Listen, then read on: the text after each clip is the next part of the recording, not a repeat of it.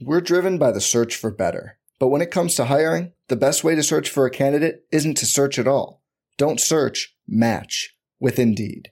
Indeed is your matching and hiring platform with over 350 million global monthly visitors, according to Indeed data, and a matching engine that helps you find quality candidates fast. Leveraging over 140 million qualifications and preferences every day, Indeed's matching engine is constantly learning from your preferences. Join more than 3.5 million businesses worldwide that use Indeed to hire great talent fast. And listeners of this show will get a $75 sponsored job credit to get your jobs more visibility at Indeed.com slash BlueWire. Just go to Indeed.com slash BlueWire right now and support our show by saying you heard about Indeed on this podcast. Indeed.com slash BlueWire. Terms and conditions apply. Need to hire? You need Indeed. This podcast episode is brought to you by Coors Light. These days, everything is go, go, go. It's nonstop hustle all the time. Work, friends, family expect you to be on 24 7. Well, sometimes you just need to reach for a Coors Light because it's made to chill.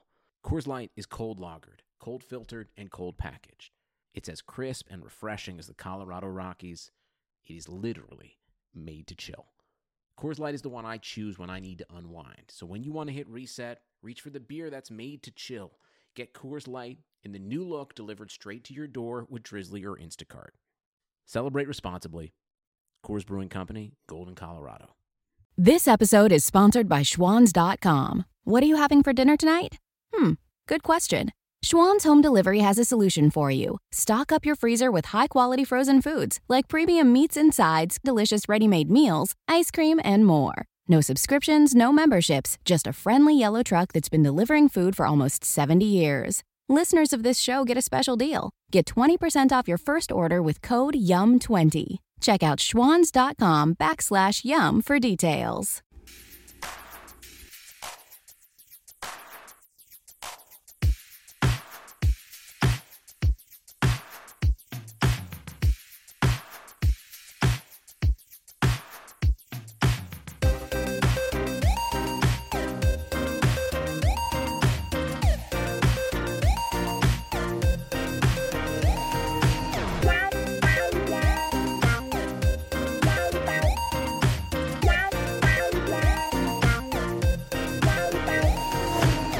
Welcome to the Butting Heads podcast from Rams Talk Radio. I'm Steve Ribeiro. As always, joined by Magic Johnny Gomez. Johnny, it's been three hours, a little bit more, since Odell Beckham got traded to the Browns, and which was basically the equivalent of an NFL Woj bomb. How you feeling? You know, the Browns may not be half bad this year, but that's what we always say every year before they totally suck. So we'll see. That's right. But you know, after last week, Johnny, this is what I want to open the show with. I want to talk about Sprite. Okay, do you like Sprite? Oh, absolutely. Who doesn't like Sprite? It's a consistent, reliable soda. You know, for me, it's not my go-to, but if there's a can of Sprite Sprite in the fridge, it's never going to disappoint if I want it. it. Goes well in any really cocktail with any type of liquor. It's easily adaptable. You know, it can adapt to any situation. It's just consistent.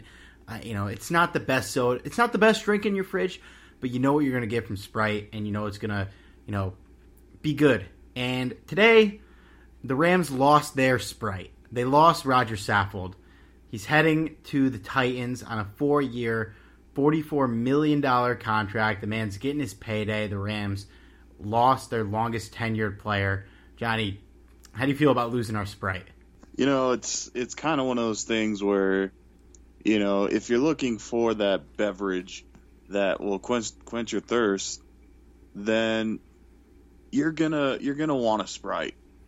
And with the Rams' offensive line, they kind of are are gonna be without that, you know, refreshing cool drink that that Roger Saffold was. I mean, in in essence, his whole career was basically something that was kind of amazing for the Rams because he fell to the Rams in the second round back in uh, the 2010 draft. Uh, I was I remember that draft very clearly. I was really surprised that he fell to us there, and on top of that, he's had a pretty steady career. You know, this is a, a career doesn't get the credit it deserves uh, because he's not what you would call a you know one of the best guards. You know, and he's not a top three guard in my opinion, or maybe not even a top five guard, but he was he's kind of been one of those top ten guards that are just uh, you know really solid and someone you can really rely upon. And now that he's gone, it's just like, well, damn, you know, you have this guy in your on your offensive line that's been here for almost a decade, and he's no longer here. Now, is it the end of the world? Not necessar- not necessarily, in my opinion, because I feel like he can be replaced, but it's still kind of one of those things where you kind of wish he was there because you know he's been there and he's been that go-to guy. So whether or not he's replaced or not, the Tennessee Titans got a got a really solid guard in my opinion. Although I'm not gonna lie, I feel like they overpaid, which kind of seems to be the trend in during this free agency period. Well, I think the only reason I would say they overpaid is the injury history. Saffold has had some serious problems in the past, and he's not getting younger. He is he's going to be 31 at the start of next season. But uh, this, this is a guy who is coming off the two best years of his career at 29 and 30. And you know, early on in his career, he he was a hit or miss player. He almost left the Rams. I mean, I, I don't really want to bring, mean to bring that up since he's leaving, but he did almost leave us once. So a lot of people thought that he would kind of want to stay here at all costs. Uh, I I think I've said there was a chance he'd take a discount, but more realistically, you know, I, I've mentioned this a ton of times on the podcast. You have a certain a set amount of time as an NFL player to make the majority of the money you're going to make for the rest of your life to you know put a foundation in place to raise your kids and support your family for the rest of your life because you know, after football some guys are able to make it happen in different careers but not everyone is. And for a 30 uh, soon to be 31 year old guard to be able to get a 44 million dollars 11 11 million a year over the course of 4 years with the Titans who no they're not the Rams but they're a team who is trending upwards uh, you would think uh, I'm I'm pretty down on the Titans personally but they they should continue to trend upwards and Saffold will be a big help for that I don't blame the guy for leaving. I don't blame the Rams for not paying him. I wouldn't say it's a huge overpay because now I know the guy's not the guy's not Andrew Whitworth, but you know, look how much money Andrew Whitworth is making right now with the Rams in year three. He's making a, he's making a lot more money than Roger Saffold does, but I can't blame Saffold, and he'll be missed. And I, I the, the Titans are getting a great guy, a great team player, and it's not the best contract in the world, but I don't think it's the worst, assuming he's healthy. Uh, again, this guy has had the two best years of his career over the past two seasons. But Johnny, because of how quickly I wanted to get into our Sprite analogy, um, we didn't really we didn't really open the show, guys. You know where to find our podcasts, and you got to check out all the shows on the Rams Talk Radio feed. That includes Rams Talk Radio with Derek and his uh, spinning wheel of guest hosts that we've seen recently. Former Ram Michael Stewart, uh, newcomer Josh has been hosting shows, and um, our other shows in network, Rampage Radio, and a new show, Rams Uncensored. Uh, the Uncensored is a strong foundation of the show. I will just say that.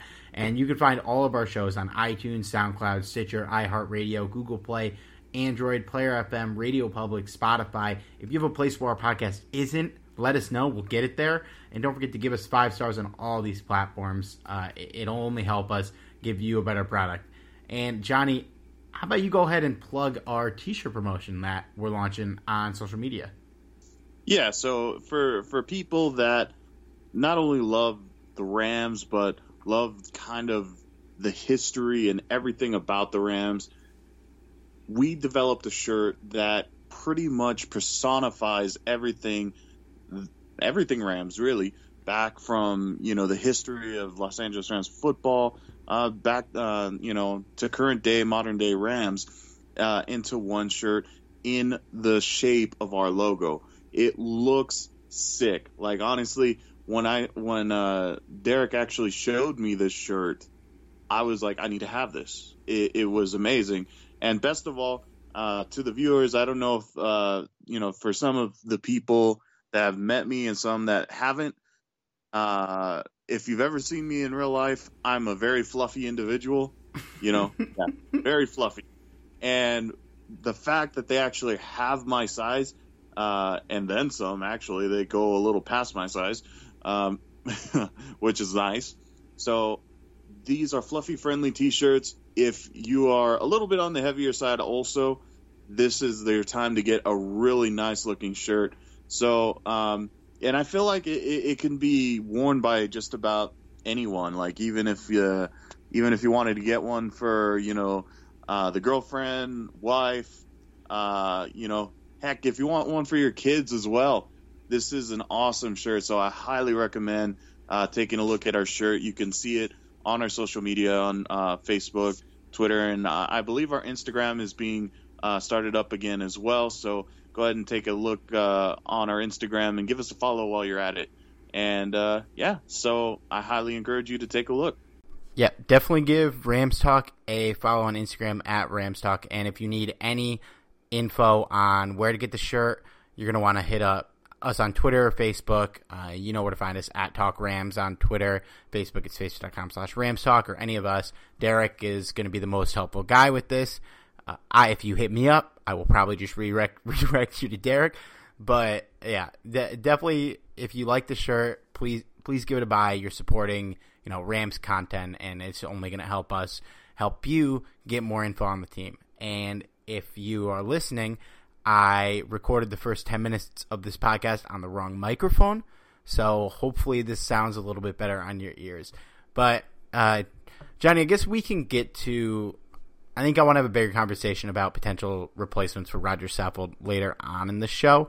But let's let's wrap up a little bit of the Rams news over the past couple days. Um, since the podcast that came out yesterday for those who have listened to it. The other big Rams news is the team announced their restricted free agent tenders.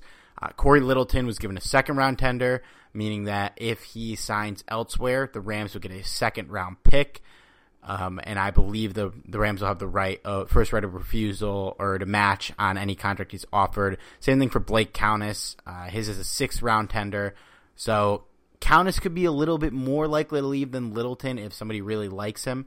But um, you know, I don't see anyone giving up a second round pick for Cory Littleton right now. I think he's more valuable to us than he is to other teams, but you never know. And Malcolm Brown and Troy Hill, uh, Johnny's favorite player on the team, got their tenders, but since they were un undrafted free agents, the Rams strictly have the first right of refusal on those contracts. So both of those guys could leave if they get a good offer from somebody else, but uh, that remains to be seen if that's something that would happen. And then exclusive free agents, which is, you know, the Rams have full control over these players' contracts. They either have to take the tender or sit out a year. Most notable there is JoJo Natson, who will be back next year as our return man, uh, barring an accusation that I don't think we could see coming. And Dominique Hatfield, Morgan Fox, two players that were injured, as well as Hatfield was injured, right? He got injured pretty early. Yeah, he did get injured, but I think the one you're talking about is from the start was uh, Kevin, Kevin Peterson. Peterson. Okay. I apologize for that. It's not true. Kevin Peterson and Morgan Fox were injured, uh, and they'll both be back next year, as well as a fan favorite of Butting Heads, KhaDarel Hodge, who uh, seems poised to be the fifth receiver on the depth chart, I guess, unless we draft somebody. Um, but Johnny, just any thoughts you have on these tenders? I guess the most notable would be just because teams don't to give up a first round pick. Malcolm Brown and Troy Hill. Do you see any of either of these guys getting a big enough offer to where the Rams would not be able to match it and they'd leave? The only one I could really see would be Malcolm Brown, just because there is a lot of potential there, and I think a lot of a lot of people kind of forget how good of a season he was having before he got injured. He really was have, having an amazing season. In my opinion, he had one of the best plays of the year. So, uh, you know, kudos to Brown there. His but, opinion yeah, too, according to Twitter. That that is true. That is true. He did. I mean, honestly, he should be proud of that play because that was a damn amazing play. I remember watching that play um, at a bar, and I was just like, "How the hell did he do that?" But okay, enough of that. But uh, yeah, as far as I'm concerned, I, I think Brown may get a an offer that you know the Rams may not be able to match. But other than that, Troy Hill, eh, I I think it might be possible if somebody was really a big Troy Hill fan, but I don't really imagine there are, are teams that really want to give him like you know more than what the Rams are tendering him for. So yeah, I, I would say the only threat, real threat, would be Brown. I, I could see somebody giving Troy Hill, I don't know, like four or five mil. I, I don't. I could see it. Um, I don't think it's likely, but I think it's possible for you know a team with big cap space to say, "Hey, this guy's been okay. Maybe he'll be better in our system." Um, but Brown, I think the best course of action for Brown, especially given what we know about Todd Gurley, if the Rams aren't able to bring back C.J. Anderson, and I'm sure they'll be monitoring it, but they don't. I think he's going to cost too much money. The best course of action for Brown, I think, would be to sign a sender, come back, have a bit of an increased role because the team, you know, assuming everything we know about Gurley is true and he has some kind of arthritis in his knee, his, his carries will be scaled back from last year. You have to think. I don't think it will be a lot, but you have to think they scale back a little bit, especially considering the investment they made in that guy. That would give Brown more of an opportunity because he's, you know, we, we were on the John Kelly train early on, but he's clearly better. He's clearly good. Uh, it'll give him an opportunity to really flex and maybe get a bigger contract offer the next offseason, show that he's come back from this injury full scale and be able to produce at a good level. And I think he would get that opportunity here, uh, you know, after the postseason, more of an opportunity than I thought he would have before the postseason. Uh, yeah, we mentioned Troy Hill. Blake Countess, I, I have a feeling he'll be back, um, but there could be a market out there that I don't know for him. And Cory Littleton, I just think the fact that you have to a pay more money for him than the Rams would be willing to pay, and give up a second round pick. I think that's too much of a price for Cory Littleton. I think he's a good player. Uh, I'm I'm very happy with him coming back to the Rams next year and being a starter. I'd like to get somebody better next to him than what we have right now, but it, I just I if we if the shoe was on the other foot and we had the option to pay Littleton, I don't know, seven or eight million dollars a year and also give up a second round pick to get him, you're not doing that. A third and a fifth round pick just got Antonio Brown. So you're not going to give a second round pick for Cory Littleton, who, no disrespect to Cory Littleton, uh, you could get better players than that, I think. Um, but, and then I'm excited about, I guess I'm excited about the guys they brought back through the exclusive free agency. Uh, Morgan Fox was a no, he's not a world changing player, but could add some depth depending on what happens with guys like Ethan Westbrooks and Dominic Easley, who's also injured. Uh, JoJo Natson, obviously, fine with having him back as a returner. He's not my favorite player, but I think he's he's good enough. And KhaDarel Hodge, we like him, so yeah, that's a- any any response to that. Or you want to keep going with these free agencies? Free uh, agencies. Uh, what? these free well, agents well, uh, one more free agencies that I'd like to talk about is uh, Kevin Peterson.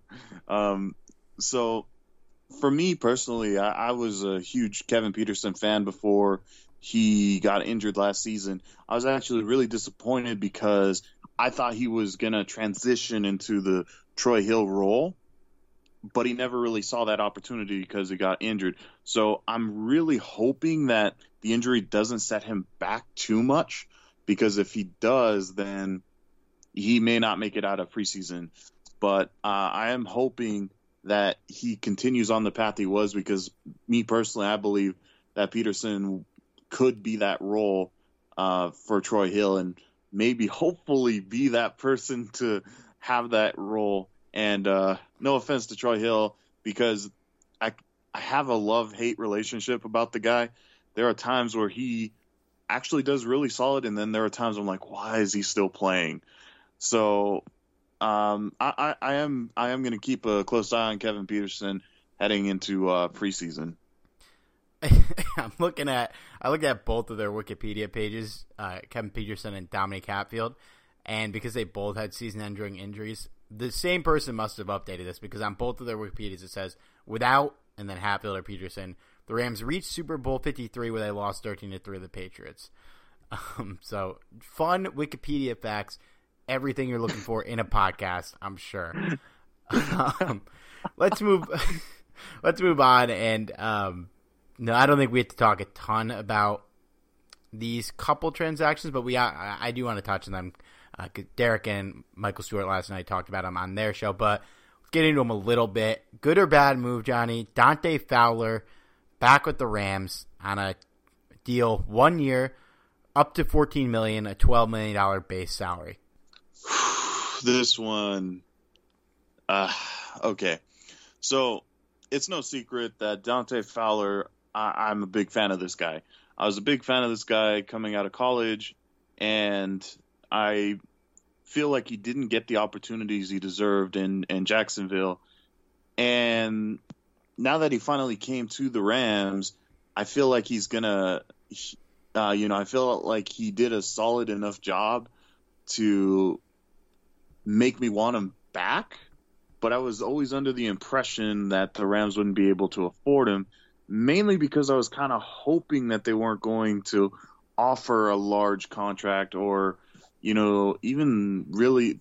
Technically, this isn't a large contract because it's only a one year deal, but I don't know if I can justify paying Dante Fowler 12 million base salary with potential of paying him 14 million. For that to be worth it in my opinion, Dante Fowler needs to be double digits in sacks and needs to be consistent. And while I do like Dante Fowler a lot, I don't know if he's that guy just yet.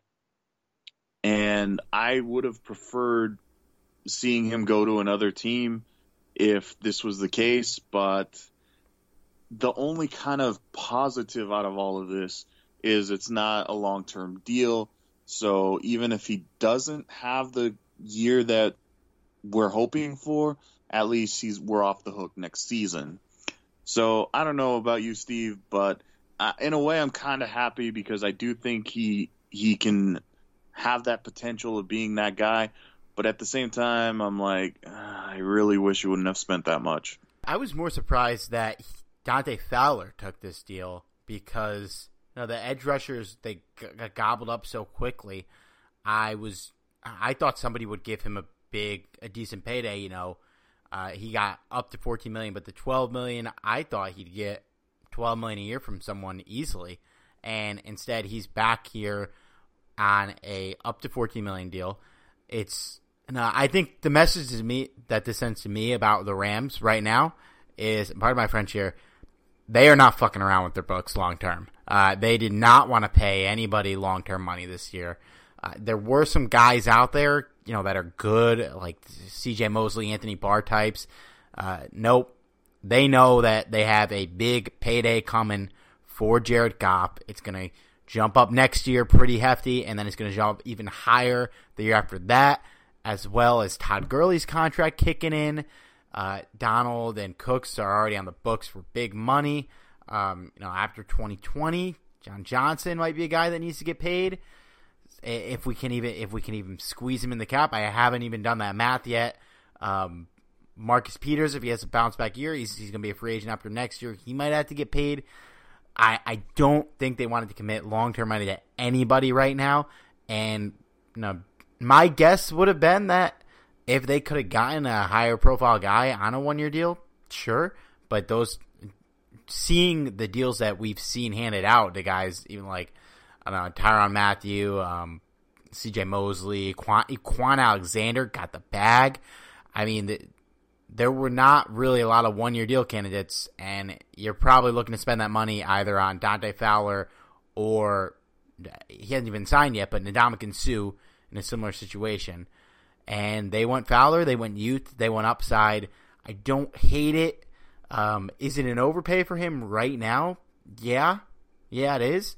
But maybe with the stable offseason, with another another offseason and preseason to learn this system, he could be the guy that he showed glimpses of that was the number three overall pick for a reason, and he's going to get all the opportunities he can get next year. He's going to be counted on on this defensive line. He's probably going to go in the expectations that he's going to be the second best pass rusher on the team. He's going to be the be- maybe the best linebacker on the team. He's certainly getting paid like it. So I think that it's a lot of money, but I, I, I guess I I might believe in him that he could live up to it for one year. And yeah, like you said, I'm also glad they didn't commit long term to this guy, but I I don't hate it. And with with Michael Brockers back too, you're you're bringing back a good defensive line, and if Franklin Myers can continue to develop, and maybe they take an edge rusher in the draft, may it, it's a good core. It's a, it's a good starting point for this this defense right now. So you you had to bring. I think you really had to bring Fowler Suh back or replace him with somebody that's good, um, that that you believe in that will at least be good. Which I think Fowler will be good. Now, is good worth fourteen million dollars? Maybe not. Probably not. But for a team that's contending right now, you, you got to take risks like that.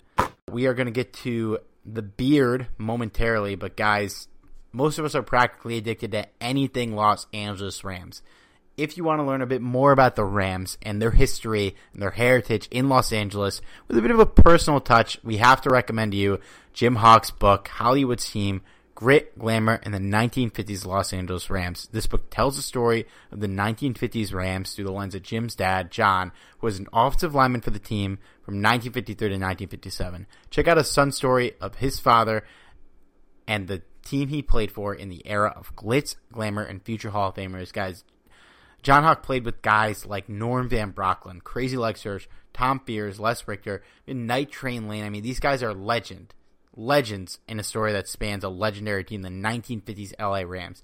You can find Hollywood's Hawks book online at HollywoodSteam.com. And you can follow them on Twitter at hollywoodsteam. It's available in both hardback and electronic form at Amazon and Barnes and Nobles.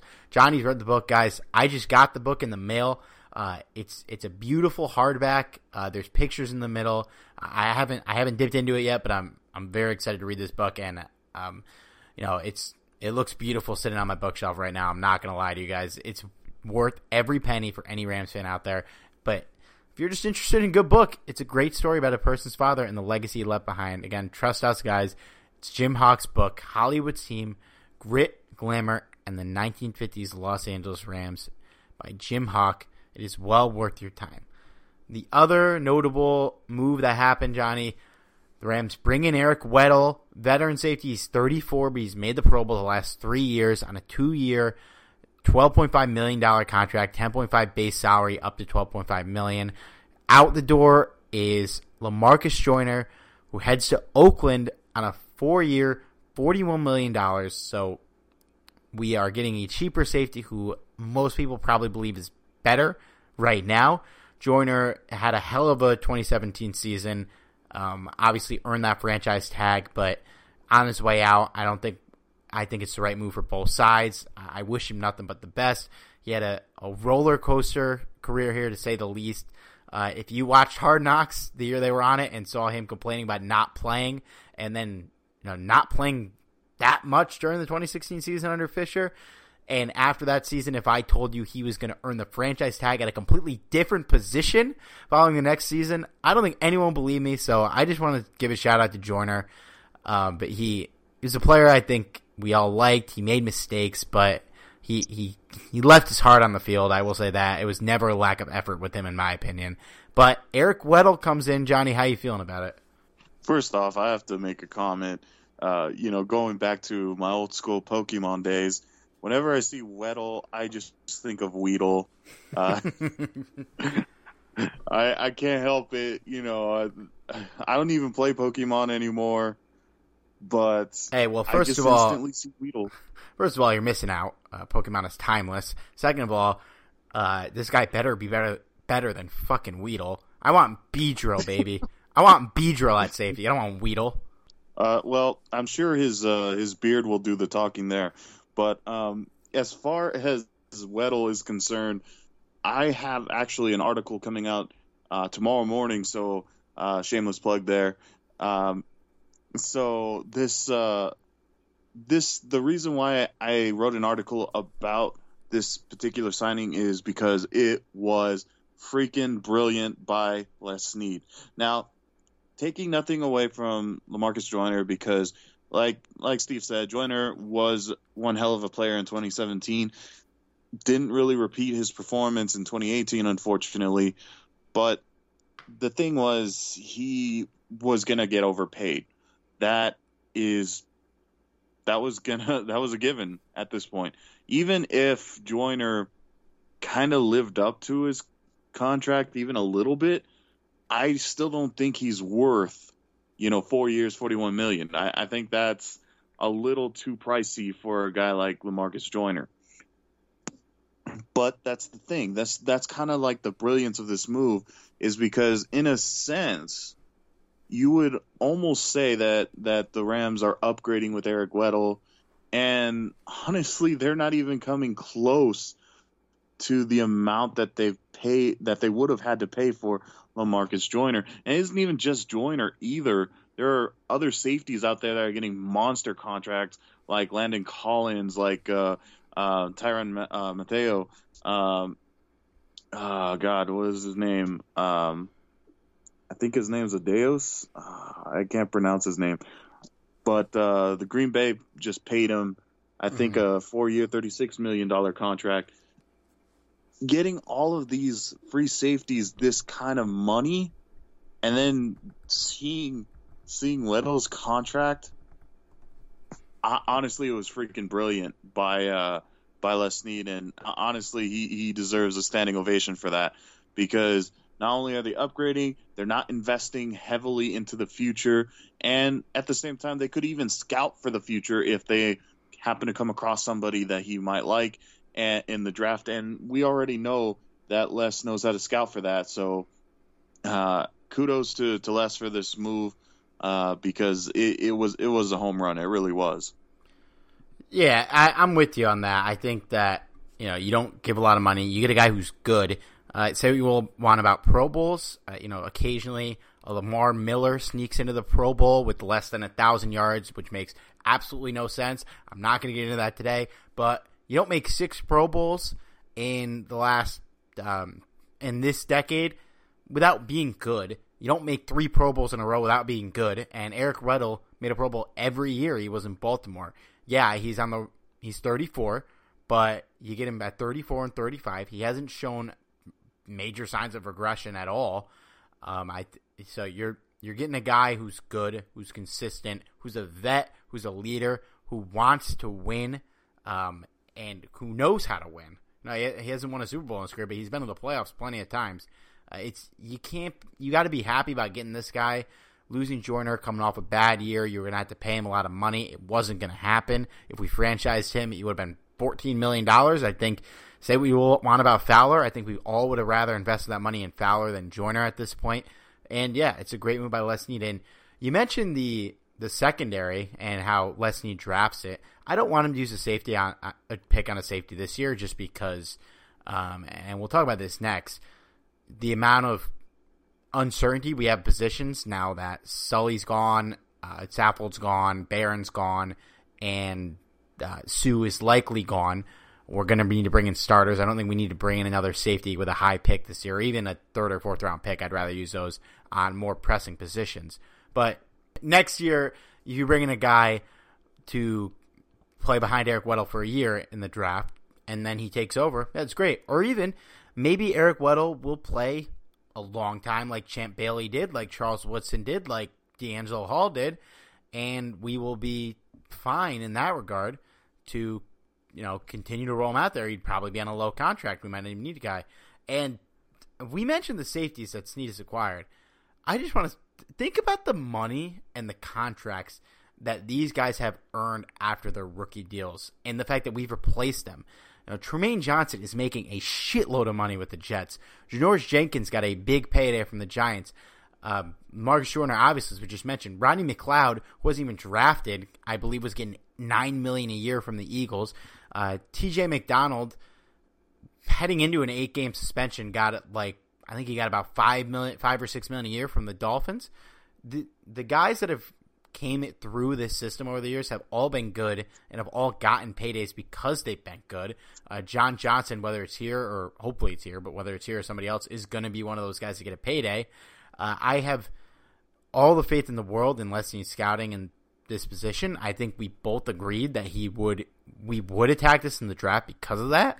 But this deal for Weddle is too good to pass up. I don't think we could have gotten a similar deal on an inside linebacker that's of Weddle's caliber, or on an edge rusher of Weddle's caliber, or even on a guard or center, you know, of Weddle's caliber. So I think this was a great move. It was brilliant, and this is, you know, Snead has done. We'll see what happens with Fowler, but overall, Snead has done a great job uh, since the Fisher era ended in building this team, and I'm sure that's partly because McVay and Wade Phillips are there uh, in his ear a little bit. But all credit to him, man. This is a fantastic move, and I, I was really, really happy with the deal. Let's move on to a deal that's not happening. Michael Brockers, who was a suspected cut, the uh, Vinny Bonsignore, I, I think that's how he pronounces his name, uh, has tweeted that there are no plans for the Rams to do anything with Brockers' contract at this point. It's expected that he will be with the team again at, I believe it's ten and a half million dollars or a little under eleven million next year. You okay with that? Uh, absolutely. I mean, the only way I could see the Rams even moving him at this point is if they were able to find him, uh, find a trade for him for like maybe some draft picks but to tell you the truth, I don't think that's going to happen just because the the likelihood of bringing back Suh is isn't very high at this point. And as far as Brockers is concerned, you know he had a he had a bad season last season. That's undeniable. But I have all the confidence in the world in this guy. I think he will return to form. He's certainly a team player, and you know I think part of the reason for the kind of the lackluster season is basically uh, because we didn't have any form of rushing, you know, edge rushing until really Dante Fowler came aboard. So I, I do think that once this, you know, the defensive front as a whole tends to gel or get a little bit better, meaning, you know, we, we don't have, we, we don't, we're not looking for guys like you know, just just Dante Fowler out there. We need a little bit more than Fowler. I just uh, I I think Brockers will benefit once the defense in general improves. So uh, and who knows, maybe part of the part of the problem with Brockers was standing next to you know Suh and Donald. I think that might be part of the problem as well. So because if you recall last uh, the previous season in 2017, he didn't he actually had a really great season and then all of a sudden he just drops because you know he's standing next to these two guys. So maybe that might be part of the problem. I don't know, but uh, hopefully he bounces back, you know, in 2019. Yeah, I I mentioned on a podcast, I believe was last uh, a couple in the last couple weeks. I don't remember exactly what one. We needed to make sure we keep either Michael Brockers and Ndamukong Suh. Um, and it looks like we're keeping Brockers unless Suh takes literally no money. He's probably not back next year. So Brockers is definitely being overpaid. He how he played last year, he he definitely is I wouldn't say he's a ten and a half million dollar a year player, but you know what? he has had overall a very good career with the Rams. He's been low maintenance. Um, I, when you make that much money and you're the second best player your position, I guess you should be a little low maintenance.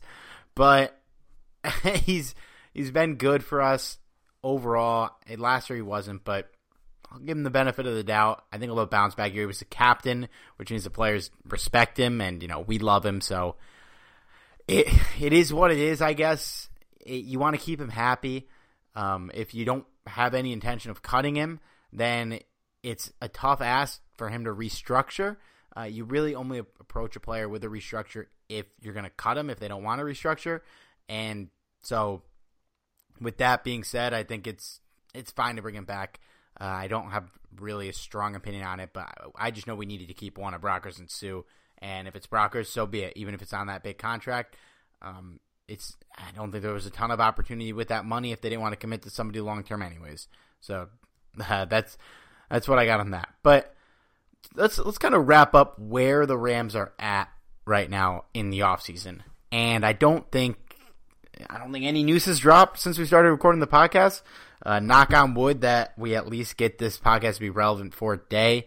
Uh, I'm sure there'll be some news coming on Suh and maybe John Sullivan and Barron soon, and we'll talk about that when the time comes. But right now, the Rams, factoring their tenders, they have a hair under $10 million in cap space.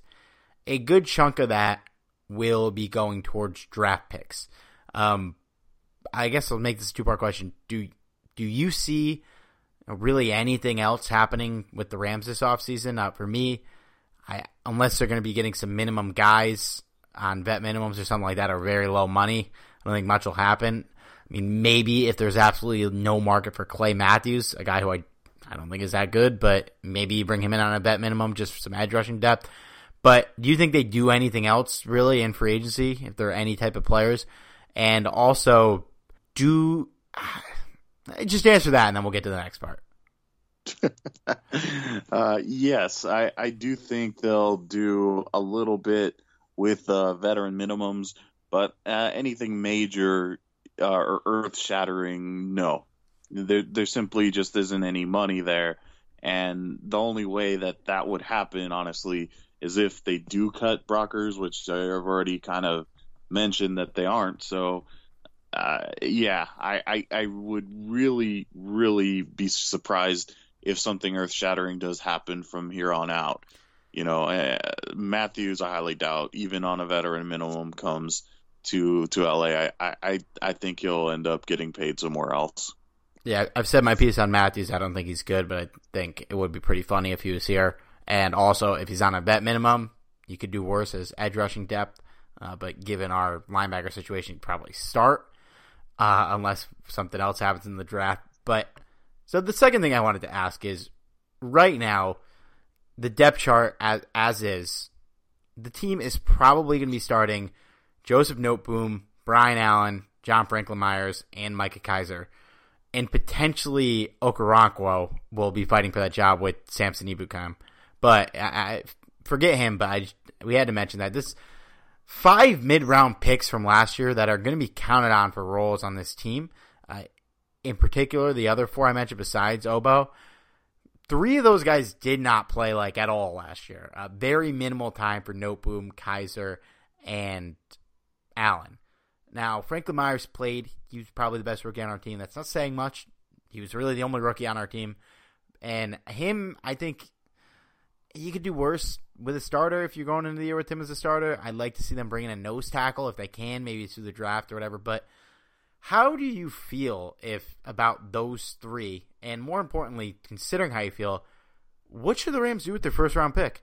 Of the guys you've mentioned, I really, at this point, I would be really shocked to see Micah Kiser as a starter. Not to say that it can't happen, but it, it would it would really shock me to see him, considering that he had all this opportunity last year and Wade Phillips did not want to roll with him. So um, I, I, don't think the Micah Kiser thing is going to happen.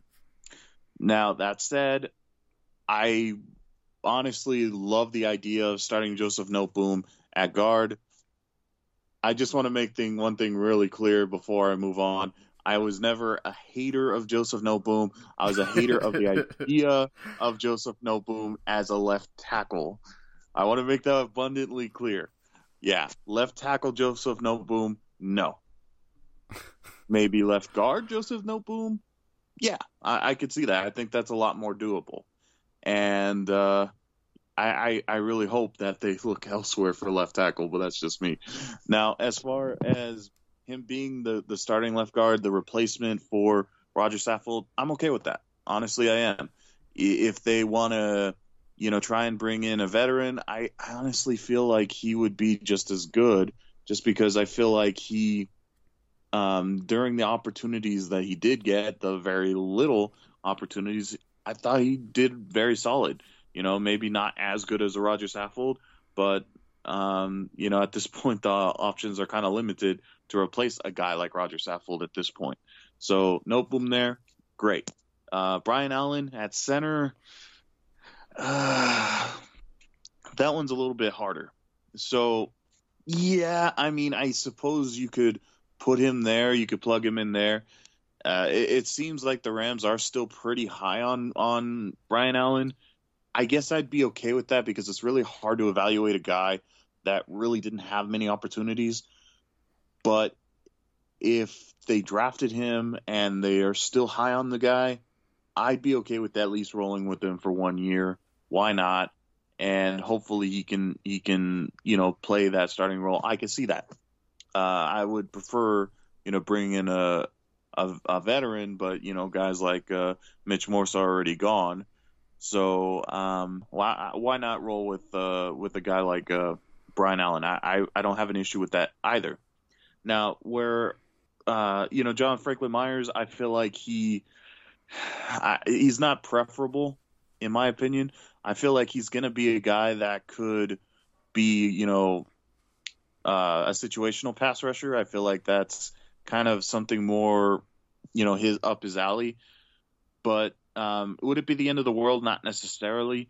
But in my opinion, using that first round pick, the pick number 31 overall, I, would have to say either looking for an inside linebacker or looking for uh, a defensive end.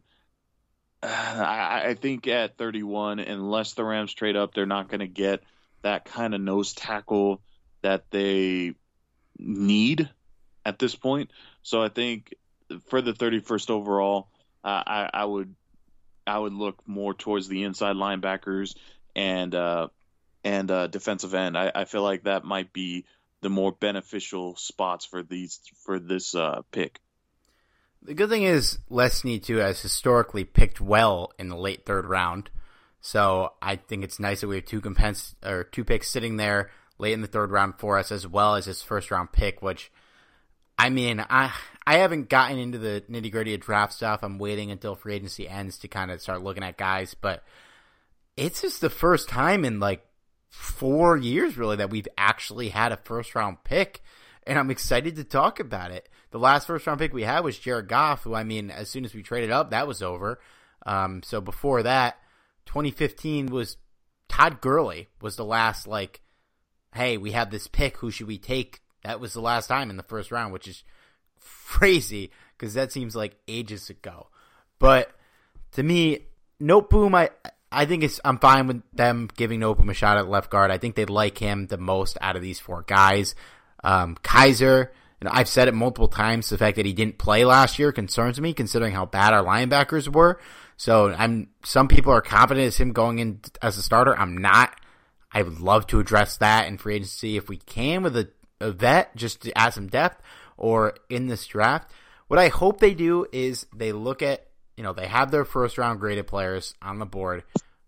When when this pick comes around, I think you go with the best available player at either inside linebacker or edge rusher or I guess center too. You know, you mentioned Brian Allen. I'm not super confident about Allen, but the problem is with bringing in a vet, you're not going to get anybody better than John Sullivan with the budget we have right now uh, you could, could, get some guys that are worse. I'm sure they will add a vet that's you know, um, I don't know if they'd expect him to start, but just add some depth there, add some leadership, add some guidance for Brian Allen if that's who they do go with. But I want them to draft the player they have the highest grade on out of these couple positions in need at this position, and then maybe at in those two third round picks, add guys to compete. Maybe add in an inside linebacker if you can, add in an edge rusher to compete with Obo and Ebukam for that other spot.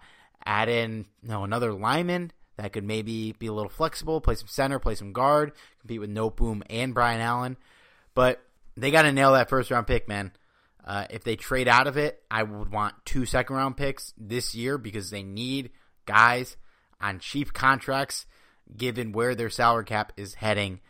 Eh, they just they got to nail that pick, man. They can't afford to miss it this year.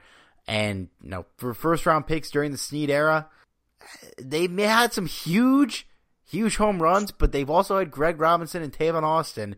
So I'm a little nervous. I'm a little nervous about this pick, man. But this is this might be the most critical part of the offseason is nailing what you do with that first round pick, whether it's trading it for more picks, whether it's trading it along with I don't know Michael Brockers for a really good player, or whether it's just drafting and hitting on that. Their last late first round pick, I believe, was Alec Ogletree, right? And that that overall worked out well for us, I'd say. But whew, we we got to nail that pick, man. This is gonna be a crucial pick. I I just you know you brought up Tavon Austin and Greg Robinson. And I just reached for my RC ten right now. That oh my god, Greg, uh, I don't even know what what Greg. I don't know what the analogy for Greg Robinson would be, and I, I put an article on the Rams website, this ramstalk.net. Uh, check it out. Read my article. It was called the Bus Meter. I gave five levels of how to deal with players that come in and disappoint. One being the lowest, five being the highest. Uh, I'm sure you can guess who number five is. But level four was Greg Robinson, and that's partly because how, Johnny, have you ever looked at the players that we could have had instead of Greg Robinson that year? Um, I is, try not, but yes, I have. It is the most stacked draft class in recent memory, possibly ever. Um, out of the first 17 picks, 13 of them made Pro Bowls. Sammy Watkins is one of the four that didn't, and he's a good player, earned a huge contract. Uh, the other three, Justin Gilbert and Greg Robinson, uh, a huge bust. I want to talk about the other guy because I actually want to talk about him, and I forgot I wanted to talk about him. But like, listen to these guys. After Greg Robinson, it went Blake Bortles, Sammy Blake Bortles. All right, we weren't going to take him, but then Sammy Watkins, Khalil Mack, Jake Matthews, Mike Evans, Justin Gilbert, Anthony Barr, Eric Ebron, Taylor Lewan, Odell Beckham, Aaron Donald, Kyle Fuller, Ryan Shazier, Zack Martin, C.J. Mosley. Les probably doesn't have a job if he doesn't take Aaron Donald with that pick in this draft. And outside of Justin Gilbert, all of those guys have been Pro Bowlers. Uh, Shazier obviously is, is dealing with his injuries, and hopefully he, you know, recovers at some point. But those other three guys are top tier players at their positions. Eric Ebron's been a little flaky, but Khalil Mack is fucking Khalil Mack. Mike Evans and Odell Beckham are two of the best wide receivers in the league. Anthony Barr just got a huge payday as inside linebacker. Kyle Fuller had a really, really good bounce back season. He's one of the best corners in the league. CJ Mosley, another guy that got a huge contract. Zack Martin. Imagine if we had Zack Martin on the team. It's just infuriating looking at this draft. That Thank God we ended up with Aaron Donald. But oh my God, what could have been, man? Dude, I, I feel like I need a drink after talking to you on this, man. uh, I, you know what? Screw the soda. Give me tequila. Uh, I just, fuck, man, you just ruined my night. oh man. Um, but the guy I wanted to talk about in this draft is, as you all know, I've been harping on the backup quarterback train for a while, and I'm just gonna say it. I would love if, if Blake Bortles gets cut, if we bring him in as our backup quarterback on like a three or four million dollar contract. He'd probably get more money than that, but I'm just throwing that out there. I would love Blake Bortles to be our backup quarterback. I know he's not that good, but he's proven that he could not fuck up enough to win you critical games in a season. Uh, he didn't do it last year, but the team around him kind of collapsed as well. Um, I don't, you know, if you got a response to my take on I want Blake Bortles on the team now. Well, I know Sean Mannion's a free agent. All right, uh, moving on. Uh, let's let's we're we're pushing an hour here. Let's uh, we're not going to talk about Sean Mannion today, my RC10 buddy. We're I I want to talk about the Odell Beckham trade that happened tonight. Um, I believe let me do a quick Google here and make sure that Le'Veon Bell hasn't signed with anybody yet because, um, nope. It's crazy that Odell Beckham got traded before Le'Veon Bell signed. But this is a kind of a big thing here is, and we saw it with the Eagles when they won the Super Bowl, with the Rams last year, and now the Browns in a way this year. Quarterbacks on rookie contracts have become more valuable than ever. Uh, in the AFC, yeah, they've had Tom Brady and they've had Ben Roethlisberger and they've had Peyton Manning going and winning all these Super Bowls. But in the NFC, the the big names that have the quarterbacks that have been in Super Bowls, Nick Foles aside, that would have been Carson Wentz if he was healthy, but Jared Goff rookie contract. Carson Wentz, rookie contract. Russell Wilson, I believe both of those games he was on his rookie contract. If he wasn't, it was the first series on his new one. Uh, it, go back to Colin Kaepernick on his rookie contract. It is becoming with the new rookie scales and how much quarterbacks are being made. They're making ungodly sums of money. I mean, if you haven't heard about Jared Goff's contract, which we will be talking about at some point on the podcast when we have a little quiet every week, he's going to make an ungodly amount of money. You bring in Odell Beckham after you know Baker Mayfield has a hell of a year. Even what the Jets are doing, they're bringing in you know players to build around Sam Darnold, who not as sold on him as Baker Mayfield. You can't be yet, but he's also looks like a promising player. It is the time to push for a championship is when you have these quarterbacks on these deals and you could put players around them. We saw the Rams do it last year when they bring in Aqib Talib, Marcus Peters, Brandin Cooks, and Ndamukong Suh. Um, they're bringing in Eric Weddle now, but those, most of those guys are still here. You put the pieces around these guys when you can afford to, because come 2021, we're not going to be able to give guys like Dante Fowler and Ndamukong Suh one year, $12 million deals. Teams are going all in right now on these rookie quarterbacks, and it's a trend that's not going anywhere. The Browns, you know, you look at their roster now, that offense with Beckham, if he's healthy, is absolutely loaded. On paper, it might, it's I would go out and say it's the most talented group of skill players in the league with Beckham, with Jarvis Landry, with Nick Chubb, with Kareem Hunt, with David Njoku, and Antonio Callaway. He's not that I don't not that sold on him, but he's your third receiver. That's not bad. This this is a brilliant move by the Browns. I know you give up some draft capital, but and you give up Jabril Peppers, who I, I think could still be a good NFL player and has shown promise. But man, that that team is frightening on offense with Odell Beckham, who I will sit here and say, if he's healthy, might be the best receiver in the league. He's at least top three, even with all his problems. That that's a scary move by the Browns, man. They might put themselves in position to be the favorites in the NFC North right now, and I think that's kind of being overblown because the the, the Steelers are still good, even without Antonio Brown. But that's a hell of a move by the Browns, and you got to applaud them for the team they built over the last two years.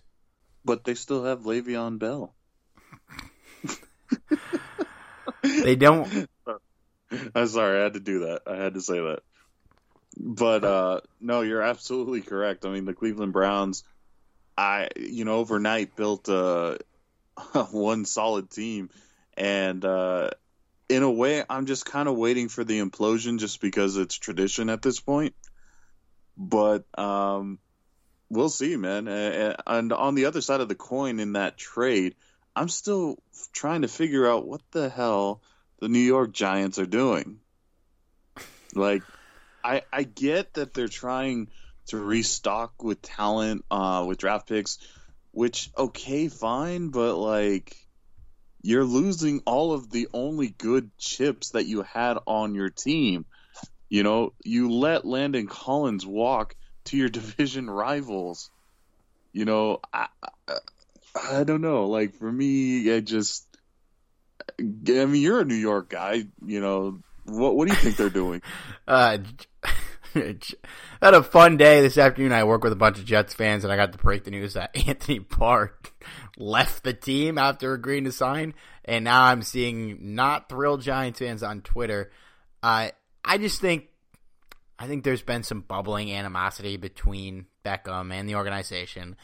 Um, and I, you, I was thinking he doesn't fit the timeline of this team, but he's still ridiculously young considering the fact that he's been in the league for this long. He's only 26. He'll be 26 for most of next year. Uh, he's an insanely talented dude. You had arguably the best running back and receiver in the NFC. I'm not saying they are, but arguably, maybe even the whole NFL with him and Barkley. You take Beckham out of the equation. If you don't make any other moves at receiver and you keep that same bum quarterback you got in there, teams are going to be stacking that box and it screams 2016 Todd Gurley and 2018 David Johnson for Barkley next year if they don't make any other moves without Beckham. I, I don't think the return for him is that bad considering his injury history. Uh, he's got a big personality. He's uh, he's got a big contract. Uh, you know, you get a first round, a third round, and Jabril Peppers is a promising young player. Like I said, he could do worse on a return compared to what they got for Antonio Brown, it's not bad. But I'd rather have Odell Beckham than all those things. And if you're going to draft a young quarterback, don't you want him to have Odell Beckham as a weapon to throw with? Unless there's something we don't know about Odell saying like, yeah, maybe he went to the front office and said, "Look, hey, I'll play next year, but I would prefer to be traded." It's it's quite it's just it's head scratching what the Giants are doing, and you know at some point they're gonna luck into another Super Bowl, failing upwards like they did twice. But God, they are they are not in a good place, man, and I I don't know. I, I fear for the quarterback coming in. I fear for what's going to happen to Saquon Barkley next year without Beckham there if they don't bring in another receiver. Sterling Shepard's not bad, sure. Engram's a good tight end, but ugh, teams are going to be stacking, man. I think we can wrap up on that. Uh, hopefully, like I said, nothing else happens. I do want to give a shout out to two Twitter users who hit us up with soda analogies, both about Aaron Donald. One was from T Bone at Woodfell BBQ, who said Aaron Donald is Jolt Cola. Some of our older listeners might appreciate that analogy. Some of our younger listeners are going to have to do what me and Johnny did and figure out what the hell Jolt Cola is. But after reading about it, I think it's a fair analogy. I'll let you guys do your research. Uh, and Dana Dooley at Dana DLY said Aaron Donald would be Dr. Pepper, which I thought that was a unique comparison and a fitting one because there's no soda quite like Dr. Pepper out there. And, um, yeah, Donald, there's nothing like him in the NFL. And thanks to everybody who appreciated my Diet Coke and RC10 takes last week. I, I, was very proud of both of those, and I did not think of them ahead of time. So I appreciate the feedback. And if you have any other soda analogies, hit us up on Twitter at Steve Barrow and at Johnny506. Let us know. We'll take we'll take all soda analogies and we will read them on the podcast in the coming weeks. Johnny, you got any more soda thoughts? Uh, you know, just one because Jolt Cola, actually two. Jolt Cola, uh, I feel like a better a better fit for him would be Andrew Whitworth because they're both old. they're both and they're wow. both good apparently. So so Whitworth I think is a better fit. But uh um and the other thing is can someone come up with a comparison for Dr. Thunder? You know, I freaking love Dr. Thunder. If you're like me, come growing up in a family that never really bought like the big name sodas because they were too expensive and you know settled for the generic sodas like Dr Thunder but you know sounds kind of cheesy but it was so good I want I want a comparison for that so so tweet at us uh, if you can think of a comparison for Dr Thunder extra points if you even know what Dr Thunder is well, if Aaron Donald is Dr. Pepper, maybe Michael Brockers is Dr. Thunder. No, because he's not on a cheap contract. Um, no, no, he's not. So I don't know what discount Doc, Aaron Donald would be. Uh, I'm sure there's some qualified candidates out there. I would love to hear them. Uh, but yeah, that's a great one. I, have actually never heard of Dr. Thunder, but I didn't drink Dr. Pepper throw, growing up. Um, I guess RC Cola would be the the cheaper equivalent because I was a cola guy. I, I have good memories of Doc RC Cola in general, just not of RC10. Which, as if you didn't listen to the show last week, compared to Sean Mannion. All right. Um, a- any parting thoughts here before we head off? Uh, go Rams. Go Rams. Uh, six months till the season starts. Uh, all right, guys. We mentioned where you can follow us, and of course, follow Rams Talk at Talk Rams and Facebook.com slash Rams Talk. If you want to see those shirts, or if you want to buy one, even better, please hit us up on Twitter. Uh, we're looking to move some of those, and it would be a big help for us. And you get a sweet shirt out of it. And don't forget five star reviews wherever you're getting our podcast, guys. For Johnny Gomez, this is Steve Ribeiro. We'll talk to you next week.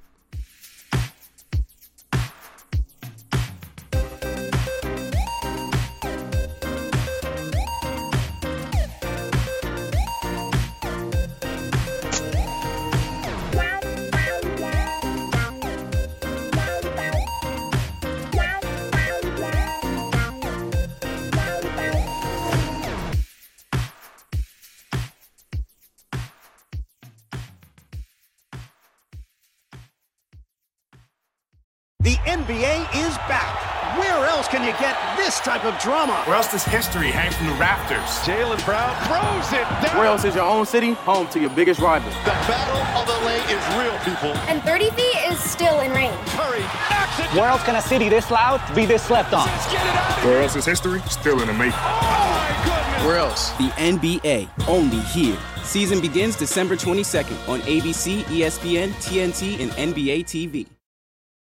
This episode is sponsored by Schwans.com. What are you having for dinner tonight? Hmm, good question. Schwan's Home Delivery has a solution for you. Stock up your freezer with high quality frozen foods like premium meats and sides, delicious ready made meals, ice cream, and more. No subscriptions, no memberships, just a friendly yellow truck that's been delivering food for almost 70 years. Listeners of this show get a special deal. Get 20% off your first order with code YUM20. Check out schwans.com backslash yum for details. Sugar Ray Leonard, Roberto Duran, Marvelous Marvin Hagler, and Thomas Hearns. Legends, whose four way rivalry defined one of the greatest eras in boxing history. Relive their decade of dominance in the new Showtime sports documentary, The Kings, a four part series premiering Sunday, June 6th, only on Showtime. I'm Mark Chapman. Welcome to the Planet Premier League podcast. Each week, Cesc Fabregas, Nedum Onuoha, and myself talk all things Premier League. As a player, you don't have time to talk. No. You don't have time to make a plan. You just need to deal with wave after wave after wave. We watched Coach Carter, and he said, "Oh, afterwards, the game's just about doing this for your teammates." And I remember looking around halfway through the film, and half the squad was asleep. Planet Premier League. Listen wherever you get your podcasts.